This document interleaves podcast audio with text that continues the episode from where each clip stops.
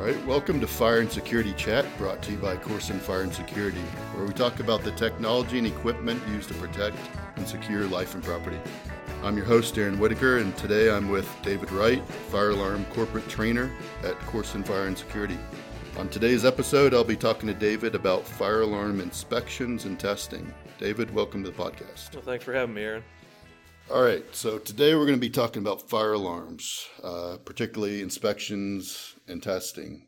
The first question is, how often uh, does a fire alarm need to be inspected or tested? Well, fire alarms are tested initially at uh, the acceptance, so when they get installed. And then every year after that, they need to be function tested. And then every other year, uh, they will be sensitivity tested, where we actually go through and manufacturers will set a a rating for them, and we have to make sure that these detectors go off within that rating. But then if it's just a regular function test, we're just doing that every year. Okay, what is a function test? We blow smoke into the chamber or activate the pull stations. We we put the fire alarm and all its initiating devices and the notifications like your horn strobes and everything, mm-hmm. we put those through their paces, make sure everything works. Is operable, okay. And what was it, enunciation devices? Uh, notification. Notification. Mm-hmm. What type of notification devices are there in a fire alarm system typically? There's horn strobes, which are your most common. Um, there's also chime strobes. We run into speaker strobes. Uh, they also have a mass notification systems, which are a whole different beast in the, of themselves. Okay. And as far as, uh, is it detectors or what are we... The smoke detectors. There's yeah. also heat detectors. Those are all initiating devices. Initiating devices. Yes. Yeah. Mm-hmm. Um, besides the smoke and the heat, is there any others that are normally in a fire alarm system that you would have to test for? There's duct detectors that actually shut down the air handler units or you know your mm-hmm. H V A C systems. Uh, then on occasion you'll run into beam detectors. Everything okay. else, I mean, those are the main standards. There's a whole lot of specialty items in there as well. And for the duct detectors, how are they tested? The exact same way as a smoke detector. So you blow smoke. Exactly, yeah. They have a housing that attaches them to mm-hmm. the unit itself or some variation. Then it's just a standard smoke detector in there that has tubes that go through the ductwork that sample the, the air going through those tubes. Okay. Now, um, I've seen it done, but uh, this is probably a common question. How is a smoke detector tested? Uh, what do you use or what equipment is used? If we're just doing a standard function test, there's a couple of different things that we use. Uh, there's a manufacturer called Solo, and they make what's called a, a no-climb. It's a telescoping pole with a bowl on the end of it, mm-hmm. and on that bowl there's a uh, can of aerosol smoke, and you push that bowl up to the detector. It puffs a little bit of smoke, and then it will be enough to activate the alarm. There's also uh, handheld that have almost a diffuser on the end of these cans, and they kind of mix the air with the smoke. Mm-hmm. Those will be ones that you can reach, you know, in a standard ceiling, like eight-foot ceiling type of thing. Anything higher than that, then you're going to use that Solo no-climb.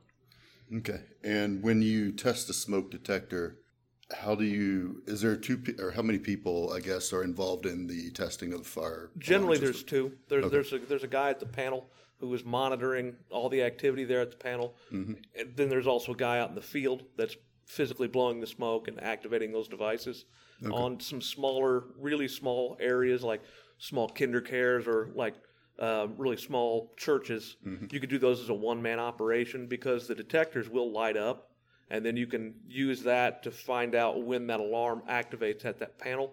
Mm-hmm. And if it's small enough, you can even hear that panel. Okay. Is there... When they blow smoke into the fire alarm or fire smoke detector, mm-hmm. sorry, is is are you just looking for it to activate, or are you looking for response times? Or? No, I'm I'm looking for it to activate. Okay, uh, depends on the type of panel you have. Mm-hmm. There's there's conventional, which are basically just some lights on a board that correspond with the detectors themselves. Mm-hmm. They're A, a mechanical device, more or less. They're just looking for that short. So the response time is instantaneous. When you get into the larger addressable systems, there is a little bit of a lag time, but it's within three or four seconds that we're looking for for that detector to activate and then the alarm panel to go off. Okay. When the system's being tested, normally the system notifies the fire department. Mm-hmm. Uh, is it turned off, and what what uh what what's what precautions or what steps are taken before you, I guess, go out and test the generally program? What we do before we really even touch anything is we'll call the monitoring agency. Okay. And that can be any different. I mean, there's a hundred different monitoring agencies, but the idea is the exact same for all of them. We tell them that we're testing. They'll still receive all the signals. They'll uh, log them all, so mm-hmm. they'll be able to pull a history, but they don't respond to those with uh, person with emergency personnel. So okay. they more or less ignore all the signals we send. Okay. So okay. So when the fire alarm signal goes, it goes to a monitoring mm-hmm. service or... ninety-nine percent of the time, yes. Okay, and then they, I mean, this is a side question, but sure.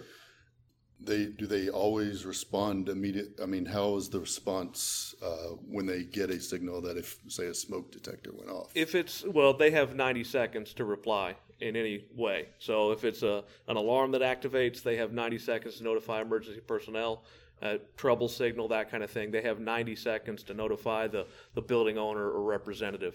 So they're they're actually set on a time limit themselves. Okay, and the monitoring company has ninety seconds to exactly make a, to react. Yes. Okay, react. Okay. So I'm guessing the building owners, they also have. Can they? I mean, what if it's a false alarm? Do they?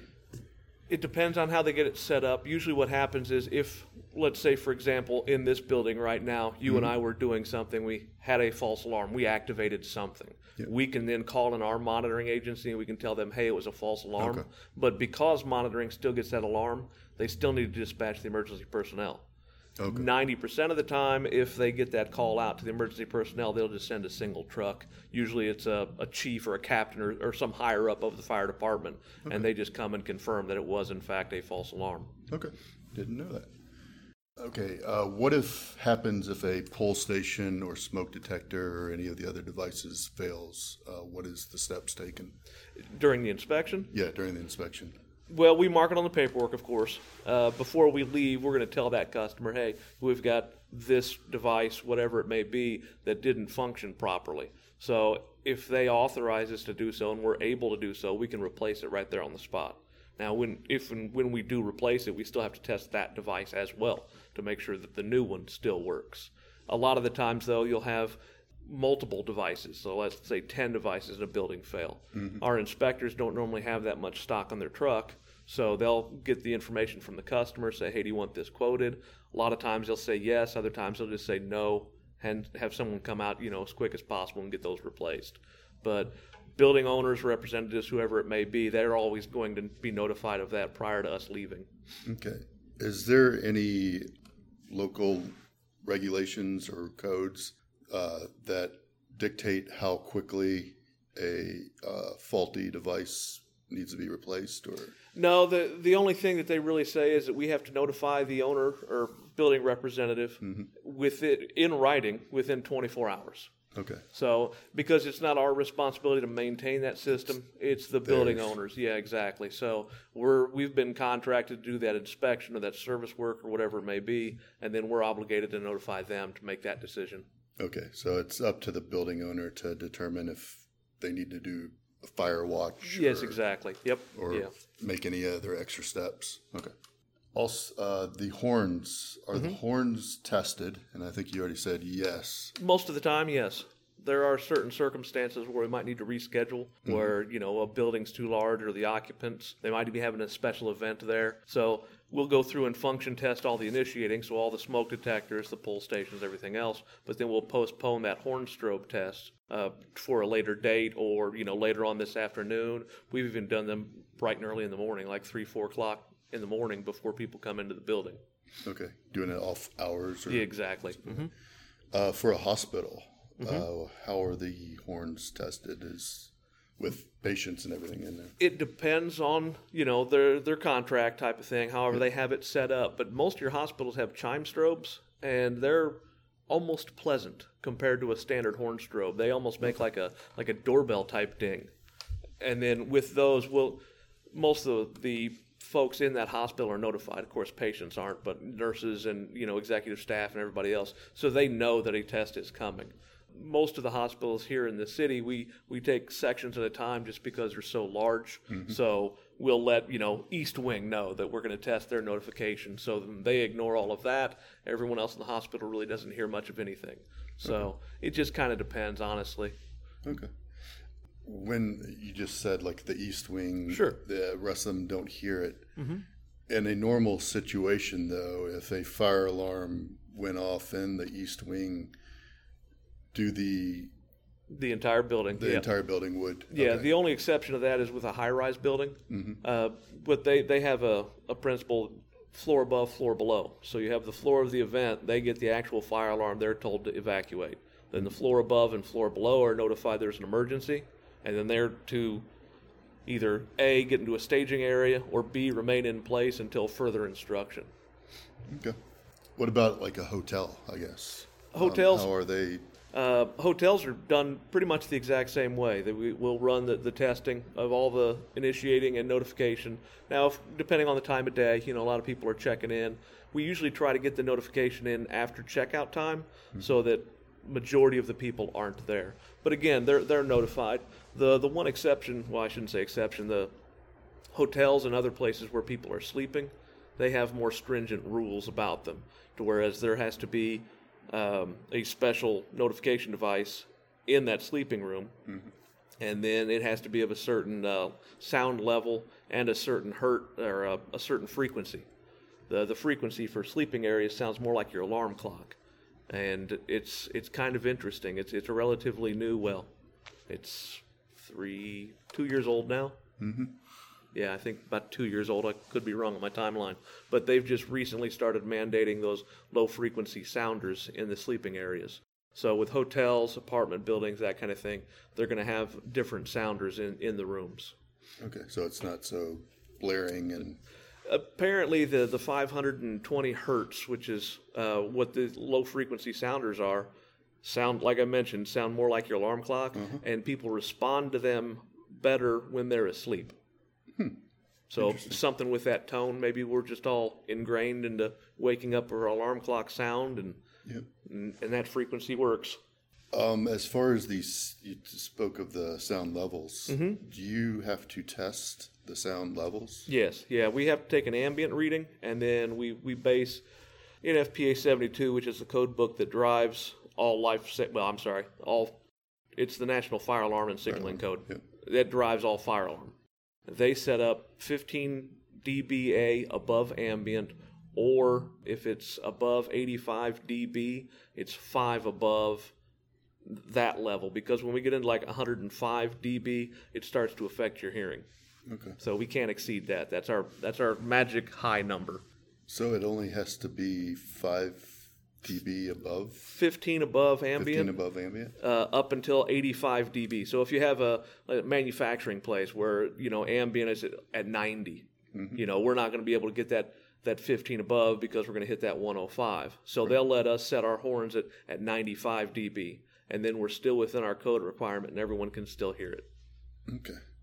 So you can, because sometimes the, I've been in some buildings, it's really almost piercing your ears, mm-hmm. and almost hurts. Yep.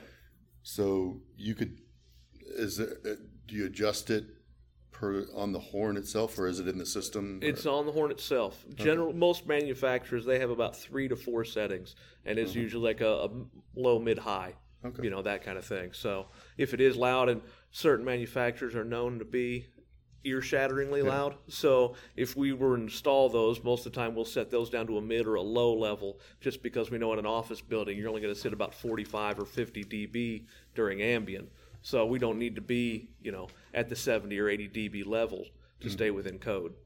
Okay. How long does it take to normally uh, do a complete, to test all the devices and everything uh, in a, I mean, I guess I would, in a typical office building, I guess?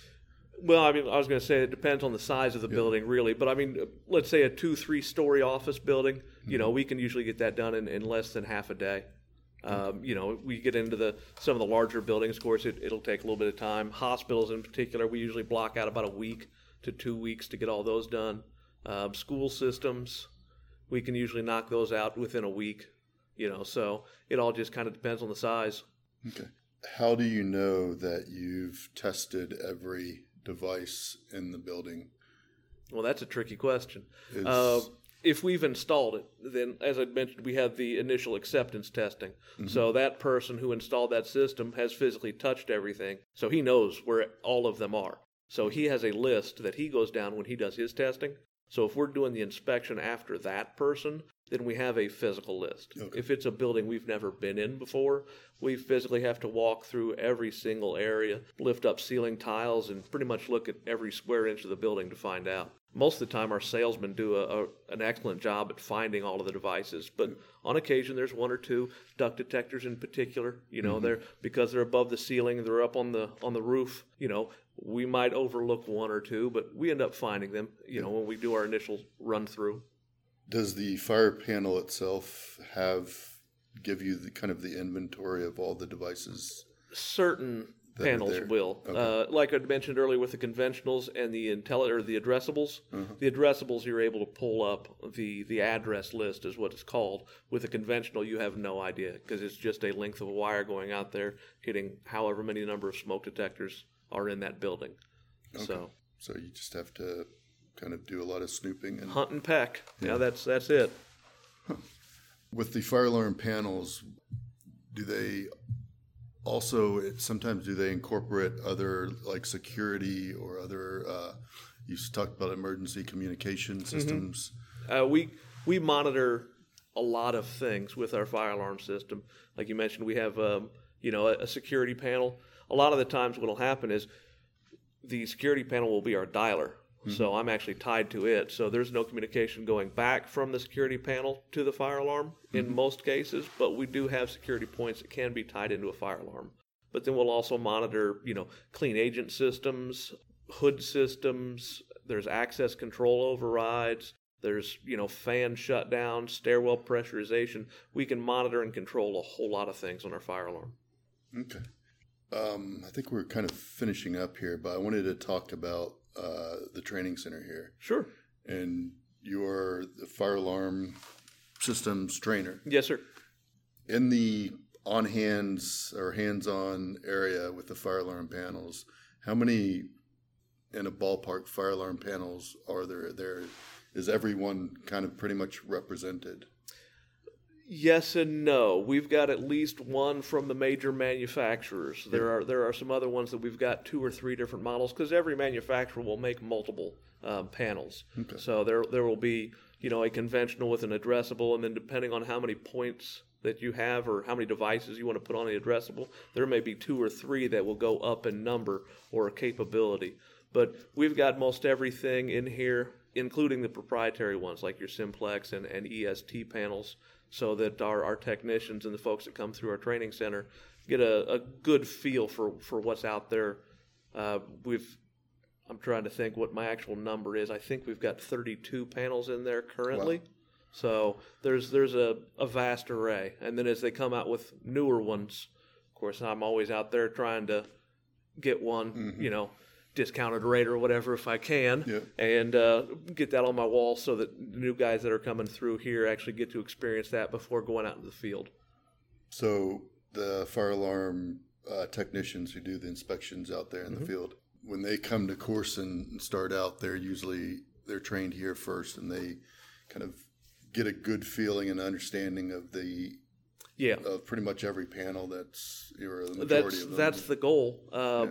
You know, in a perfect world, we have them within the first maybe two months or so since mm-hmm. their hire date. You know, before that time, they've been out with an experienced technician, and they've kind of learned the ropes, but maybe they don't understand why they're doing it this way. Mm-hmm. So when they come to the, the training center, that's kind of what I focus on is why we do this, because the why can be spread across any manufacturer. You know, why we function test every year and why we use this technique to test, you know, X Y Z products. So that way they know and it's not blindsiding them. It, it becomes a, I do this because Aaron said so. No, I do this because N F P A seventy-two says this, you know, specifically. Mm-hmm. So in a perfect world, I'd love to see the guys come through and, you know, within the first, say, three months, run through the training courses so that they have an idea of pretty much everything and they really kind of start them on the right course in their career. What does the courses entail? I mean, I, I know you, we've talked about inspections. Mm-hmm, um, mm-hmm. Do you deal with uh, repairs or? Yeah, in, in fire alarm, which is my, my discipline, mm-hmm. uh, currently what we have now is just a fundamentals class and a service and troubleshooting class. Okay. The fundamentals, as I said, kind of gives them the why, the experience with seventy-two, shows them the proper techniques for inspection and testing, shows them the requirements for the paperwork to be done. And then with the, the service and troubleshooting, it delves deeper into the, the physical, you know, wiring, device failures, you know, why this happens, and uh, electronic theory. Now, okay. What I'm working on currently is developing at least four or five more classes so that we can kind of get a little more job specific and, you know, go into the install world and go into uh, project management and just kind of expand what we do here so that everybody that has seen or talks about fire alarm mm-hmm. has some sort of understanding, you know, before they get out into the field and actually do the hands-on stuff. Okay. The fire alarm panel itself, mm-hmm. uh, when they're testing it, I've, I've been on site to see a few people do it. Sure. They hook up a computer. Is there a software that... Sometimes, yes. Okay. Uh, it, it's not it's not universal. Okay. So uh, do they not always need a computer? Or they'll or? always do the computer just because okay. of our paperwork. Okay. But quite a few of them, they can hook the computer up, and the, and the panel itself, like let's say, for example, sensitivity testing. Mm-hmm. Uh, certain panels will tell you each individual device and its current sensitivity level. So they're not actually physically out there testing each one with that uh, measured amount of smoke, but they're pulling that from the panel itself, mm-hmm. and that gives them an idea of, you know, if anything is out of range, either too sensitive or not sensitive enough. Uh, so then, of course, after that, they would still need to blow that smoke in the chamber because that's part of seventy-two clearly states that you have to have smoke enter the, the sensing chamber. So mm-hmm. just by pulling that from the panel, guys still need to go out there and, and physically make sure those devices work. So it, it saves a little time because the sensitivity testing can take a minute and a half to two minutes per device, mm-hmm. whereas a function test may only take like fifteen to twenty seconds. So okay. if we can pull it from the panel and then go out and spend that fifteen and twenty seconds on each device, it kind of speeds us up. Okay. Does some of the newer fire alarm panels... Uh, Are they, no, I forget what the term is, but is a device able to say that it's faulty or it's not? Yeah, yeah. Most of your new ones, there's there's different, uh, when I speak of addressable, there's uh-huh. there's an analog systems or, or more or less what we're talking about, where they will go out and instead of just pinging that device to make sure it's physically there, it goes out there, it pings that it's there, it finds out its ambient temperature, finds out its sensitivity readings, because that's what's going to tell it if the device is dirty or not. If it's out of sensitivity, then you'll get a, a message on your panel that say like device maintenance or device too dirty or, you know, whatever the nomenclature is from that manufacturer.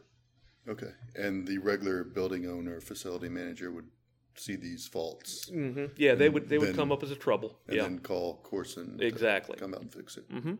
Okay. Um, the fire alarm, I think this is the last question, and I've seen them do it. The fire alarm panel uh, usually has, or do they all have batteries? Yes. Yeah. Okay, so if the power goes out, the fire alarm yeah, exactly. system still works. Again, seventy-two, uh, the, the Bible in my world, yep. it tells me that they have to be able to, to uh, hold a standby panel, so it has to be active in, in a standby state, so no horns, no bells, mm-hmm. for twenty-four hours. And then after that, it needs to be able to sound all of its notification for five minutes after. And then as you get into like the voice systems where we spoke about the speakers and strobes, those need to go for that same twenty-four hours, but then be able to sound for another fifteen on top of that. So it depends on the type of panel, and you know that depends on the size of batteries that you'll put in there. Okay, and do the batteries need to be tested? Yeah, they get uh, tested annually as well. Okay. Uh, so when we do our inspection, we'll we'll also test those batteries. Okay. You talked about, at the very beginning, the annual testing is... The function testing? Function testing, mm-hmm. and what was the other one? Sensitivity. Sensitivity. How long or how often does that need to be done? Every other year. So... Okay. What they do is, I mentioned the in- acceptance testing. Mm-hmm. Within that first year, they have to do the very first sensitivity testing. Okay. So that kicks off that every other year. So, and or I'm sorry, the initial, then sensitivity, then a function, then another sensitivity, and then it just keeps going and going in, in that same order. Okay, and the sensitivity testing is the decibels sound? No, or? The sensitivity testing, they've they've got different manufacturers that make different things, but mm-hmm. um, it's a measured amount of smoke, and okay. you base that wherever your alarm point is, you base that on the, the detector itself, because every manufacturer has to stamp on their label mm-hmm. their their sensitivity rating for that device. So let's say it's, you know, one percent to four percent. So I go up there with my with my sensitivity tester, and I'm past my one percent, so let's say it alarms at two point five. Well, since I'm between that one and four percent, then that passes sensitivity. Okay, so so you have a sensitivity reader, mm-hmm. and then you just blow the normal smoke? No, it, or is it a different type of a? It's a totally different uh, piece of equipment. Okay. What it is is more high tech, I guess. Right? Yeah, actually, yeah. It is, because I've got a control unit that I kind of hang around my neck, mm-hmm. and then I'd mentioned that telescoping pole. Use the exact same pole, but then you have to raise up this this metered um, kind of a fan plus aerosol dispenser. Yeah. And there's there's lights and various other things in there that monitor the amount in this bowl, so that the the reader and the dispenser are both working in conjunction. So the dispenser squirts out, you know, two or three puffs, whatever it yeah. might be, and then the reader is actually telling me exactly how much um, smoke is in that bowl. So okay. that's how I get my percentage of alarm point. Okay, so it's it's more of a metered dose. Yeah, than, yeah. yeah. Okay. It, it's also kind of a, a visual type of thing. It's a little yeah. hard to describe on the podcast, yep. but. Um, so that was that's sensitivity mm-hmm. testing, and there was the functional yep. testing, and what was the other, or the first? It's just functional. And oh, the acceptance testing. Yeah, that's acceptance. That's just a function test. That is basically that our guys have gone in, we've installed the entire panel, and then we have to make sure that everything works there before the building can even be occupied. Okay, so and, that's a one-time... Yep, well, the, or, unless, of course, they do renovations, and then we oh. have to do a re-acceptance testing, which starts the clock all over again. So so if they do renovations, if they upgrade or add to the system, do you have to do the whole system? one hundred percent, yeah. Okay. Yep. Um, I th- do you have any more questions, or do you have any... I, I don't believe so. All right, well, uh, thank you for being on the show today, and... Uh, talking about fire alarms. Well, thank you uh, for having me. It's been very informative. Uh, if you have questions about fire alarms, fire alarm systems, inspections, testings, installations, repairs, you can contact your local Corson branch or uh, go online at uh, corson dot com. Uh, thanks for joining me on the show. Thanks, Aaron. And that'll be it, everybody. Bye. If you like today's episode, we encourage you to subscribe to the podcast and rate us on iTunes. You can also find our podcast on Spotify, Pocket Cast, Google Podcast, and other popular podcast players. Search for Corson Fire and Security Chat to find it. Thanks once again for listening, and I will see you next week for our next episode of the Corson Fire and Security Chat podcast. Have a great day, everybody. Bye. The information in this podcast is for informational purposes only. It is believed to be reliable, but Corson Fire and Security assumes no responsibility or liability for any errors or omissions in the content of this podcast. It does not constitute professional advice. The listener of this podcast is responsible for verifying the information's accuracy from all available sources, including the product manufacturer. The authority having jurisdiction should be contacted for code interpretations.